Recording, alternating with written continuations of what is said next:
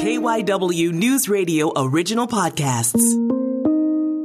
This is KYW News Radio in depth. I'm Matt Leon. We are hearing an awful lot right now about the debt ceiling in the news, Congress working to raise it. We wanted to learn what exactly the debt ceiling is, what it does, why it is critical for it to be raised, and why it's been allowed to become such a political football. For this conversation, we spoke with Dr. Laura Bucci. She is an assistant professor of political science at St. Joseph's University. So, can you just give me a quick primer, the debt ceiling in broad terms, what it is? Sure. It's money that Congress has already authorized to spend. So we've already established that this is money we're going to spend. The debt ceiling is the limit at which we can spend money. Originally, throughout the creation of the debt ceiling, Congress followed what was called the Gephardt rule, where as it spent more money, it, w- it could authorize it didn't need to reauthorize itself to spend more money. It would just kind of happen automatically um, and ratchet up. What happens in 1995 is we get a repeal of the Gephardt rule. And so we have this moment where Congress needs to authorize money that it's already allocated to be spent. Otherwise, it will default on its loans. And that sounds meaningful, but it's it's even worse than you would imagine that consequence happening because so much of the US economy, the dollar value is the kind of standard currency in a lot of other countries as well. And so if we default on that amount of money, what ends up happening is our credibility as a valuable dollar decreases dramatically. Um, and so other currencies will plummet, the stock market will plummet, um, our credit rating will get downgraded. It's a whole um, deeply political moment that has huge consequences. Um, and so what usually happens with the debt ceiling is that Congress will then authorize um, it to be increased. Um, and then we'll proceed forward. But before that happens, there'll be a big debate about what spending means. Um, it'll be heavily politicized, um, as though we're we're debating about whether to spend more money. But in reality, what we're debating is money we've already spent. Right? Like this is this is a conversation that's way after the fact. Um, and sort of needs to be shifted. It's a political conversation more than it is an economic one. But I want to bring that home once again because just to make it crystal clear for people, this is money that is already spent. This has no bearing on future spending. And nope. I say that not for people that don't pay close attention to politics. I feel like a lot of the coverage of this mm-hmm. acts like this is a a, a, an argument over spending going forward. And I don't know, I'm going to get my soapbox for a second. The the DC press, I feel, does a very very poor job of framing this in what it is. Am I crazy? No. no, I mean, I think the conversation right now ends up being in the way Congress talks about debt ceiling.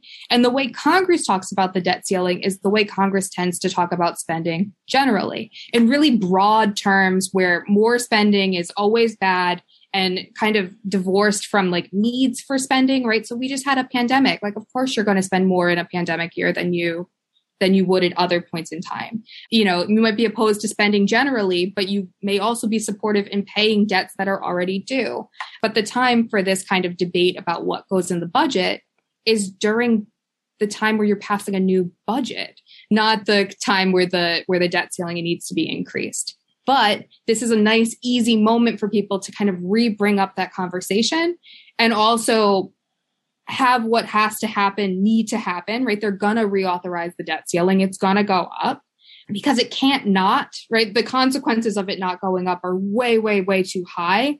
It would be a global economic collapse. It would be a major deal. Um, the second that the US's credit rating got downgraded, um, it would be a big deal for America, but also for a lot of other countries.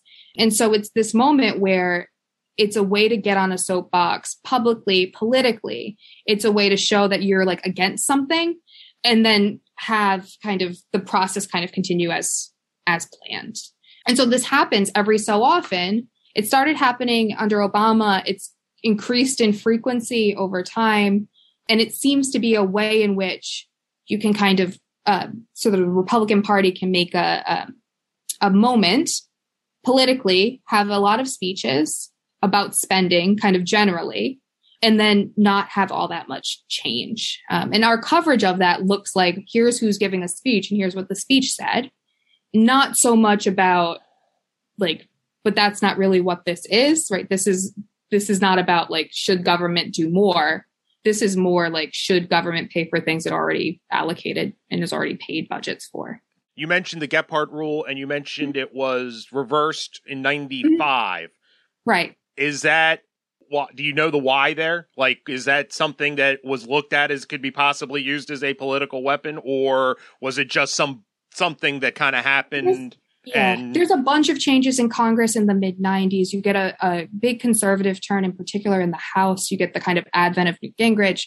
You get also a bunch of changes in procedural rulings in this moment where there's an effort to kind of shift how Congress behaves so it's a way to kind of get rid of existing kind of rules of practice if they if the perception is, is they're not like suiting congress in that moment. And the gephardt rule is kind of one to fall by the wayside here. I don't think the full understanding of how political it would get existed in 1995 right so like polarization was not that large at that point you still had a pretty significant chunk of moderate republicans you had some more conservative Democrats. You still have a few conservative Democrats, but there wasn't this clear split on party that was as hardlined in that moment as there would be even 10 years later.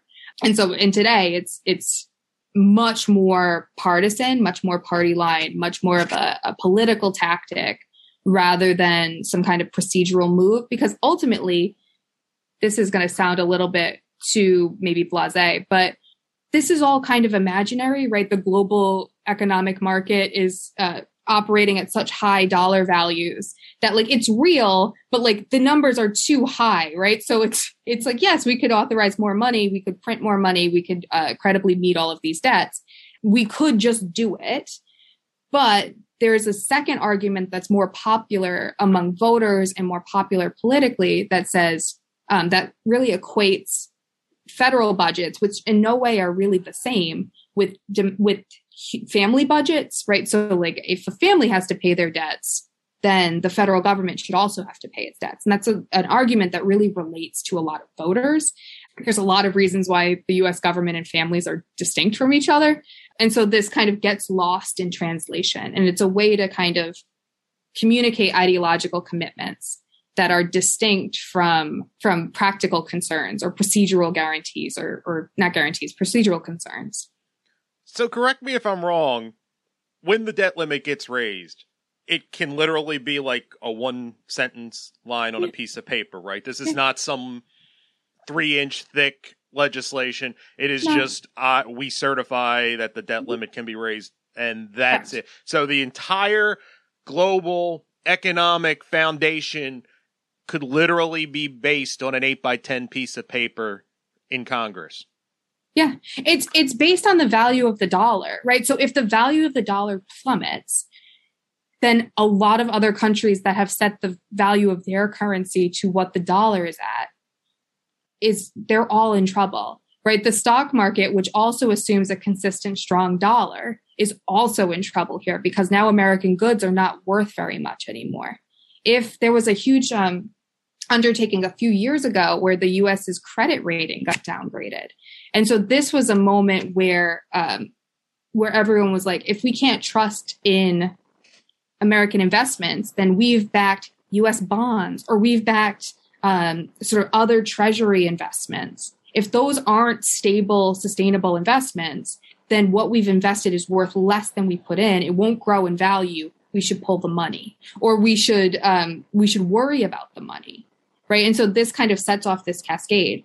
The dollar has been the dominant currency for decades, right? Before that, it was the pound sterling. Um, it might be a different currency in the future, but as that dollar value, if it decreases, we end up in a situation where where something has to happen, right? Something in that's never a good place to be economically, right? Where something you're not sure what, but it's probably going to be bad is going to take place. So the idea that it's literally just a, a piece of paper that says we authorize, why don't we just get rid of this instead of doing these machinations every nine months, two years, whatever. We know what this does. We know how it's weaponized. Can't we just, or I say we, I mean the government, can't Congress just eliminate it? Theoretically, we could go back to the Gephardt rule, which is just like as the government needs to spend more money, it, it can authorize, it doesn't need to authorize itself. It just like the debt limit just increases as Congress passes new budgets. Um, right. And so that would be a possibility that could take place. But again, this is kind of the moment where Congress would need to vote for itself to constrain its own powers, which isn't likely to take place. Given that it's so successful politically, um, it's not good for us. Like, but again, most of us don't understand really what's taking place. And it's kind of this broader ideological discussion about spending and and how much government spends and and why does it keep writing checks it can't cash and blah blah blah um, which is you know a separate conversation that we don't actually need to be having but it's a it's a check-in point for a lot of politicians to build support with their base to kind of give large speeches that are, are really um, an easy advertisement of their politics kind of pre-election or in the run-up to elections. Um, it's a it's a useful tactic that parties have seen fit to kind of really help. It's like getting rid of the filibuster, right? Like it's not a it's a thing that could easily happen um, if the Senate would restrain its own power, which it seems to have no inclination to do. Um, right? Some people do, other people don't, right? And that's kind of spanning across parties. It's it's more Republicans than Democrats, but it's some Democrats too, right? That this would require serious change of how um, politicians view their own ro- role in political processes. And right now, it's that like keeping barriers in place can be useful electorally. It can be useful messaging wise. It can be a kind of a useful way to extract concessions on other bills. It can be um, a way to show kind of party unity, which is useful come election time. All of those things mean that like it, what would be an easy fix becomes not easy anymore. Because ultimately it could be very easy right? Like all of this change could happen really fast if it if there was any political will which is kind of the most frustrating thing about all of this where it's like if there were simply political will things could change and we wouldn't have to have this conversation all the time. Um, but because there isn't we have to be like no that's not actually what's happening here. No i'm sorry that's like not what's going on. And you know, it, it, we could talk about something else instead. I'm curious, you know, we've spent the last several minutes talking about this being used basically as a political football. Yeah. And eventually it's going to get fumbled, even if, uh, you know, because I you look at this at the outside, this is not like the the the work of serious people. I guess this is not and eventually you keep playing with something this serious even if you don't default. And it but don't people start to lose faith just on the idea that everybody's screwing around with something like this? And you talked about people worrying about them. Uh, it it can have a cascade effect without actually happening? I mean, this has been the worry with a lot of a lot of Congress and a lot of American institutions going forward, right? It's the idea is that like you can play this kind of polarized game. You can kind of appeal to your base. You can kind of make these arguments about like how we can't do anything and nothing can work. And that eventually you erode such confidence in these institutions that the institutions themselves cannot function right? Because the belief of the american public is why should i why should i participate? Why should i be involved in this? Why should this exist? If it can't manage itself or if it can't do anything that even stuff we really want done it can't do right? And a lot of the things that Congress authorized in the budget are things that are hugely popular, right? They're things that the American public in general really likes. And so if the idea is like we can't even get good things out of government or good things from a society, then trust starts to erode, right? You don't trust your member of Congress, you don't trust the courts, you don't trust the presidency. Um, and kind of all, this sounds really dramatic, and it probably is a little bit dramatic, but not that much.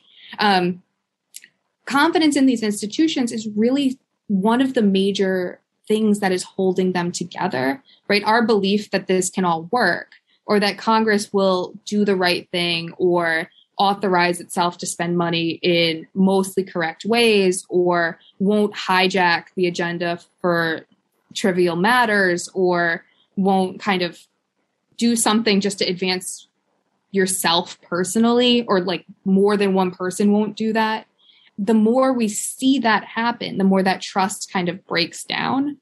And we tend to view these institutions as deeply political deeply troubled and not something that is that has any sort of input from us meaning that like our vote is meaningless right? That like i could vote for a member of congress but if everything is predetermined and you know every couple years regardless of whether or not we need to spend more money there's going to be this huge conversation about like how bad spending is it's going to waste a bunch of time.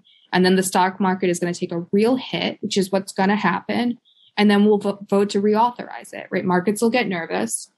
And then you know like if you have to retire that day or something right? Like there is someone that's going to be affected by this directly. Will they be like the most people? No. Would it be as much as if we defaulted? No. But there is someone here that like the stock market level at that day will affect someone right it won't just be no one this will matter for nobody but we just kind of play around like like there are other kind of goals and so the worry is that these like institutions can't they don't seem to see that, right? They don't seem to see like that there's a real risk in behaving this way.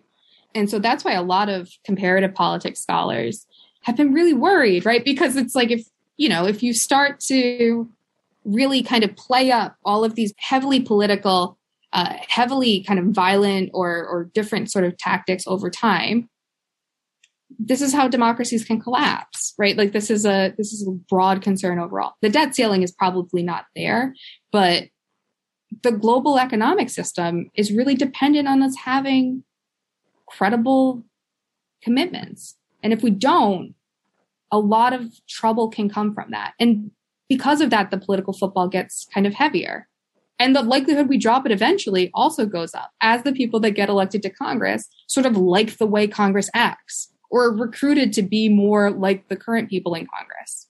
The worry is that it ratchets up, ratchets up, ratchets up until it explodes. Um, right. And so the, but the answer is we don't know how to kind of turn it down either. We've heard a lot of talk, obviously, about the debt ceiling, also about the possibility of a government shutdown. Can you just clarify? The, are these mm-hmm. two separate things? Do they overlap?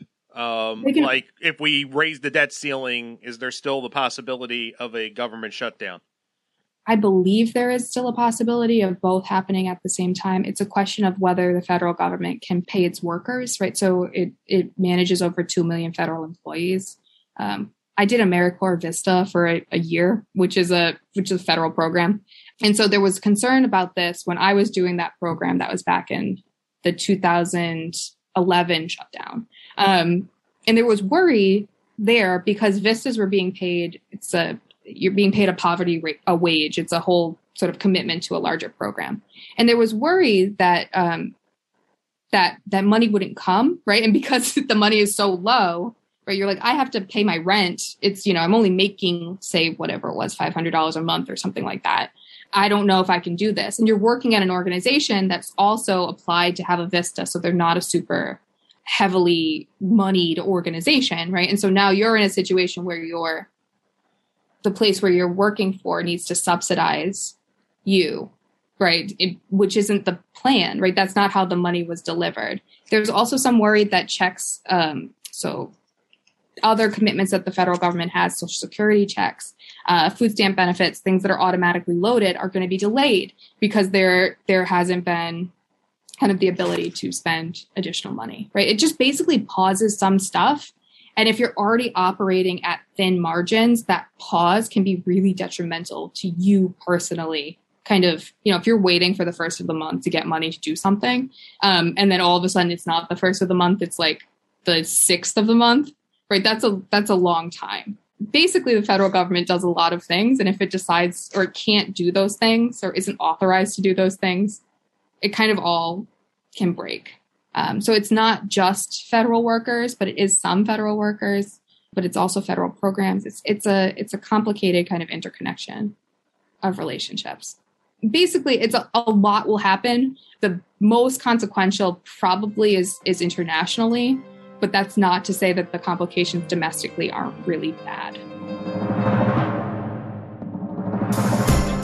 That's it for this episode of KYW News Radio In Depth. You can listen to the podcast free anytime on the Audacy app, and you can find it wherever you listen to your favorite shows. I'm Matt Leon, and we'll have another episode out soon.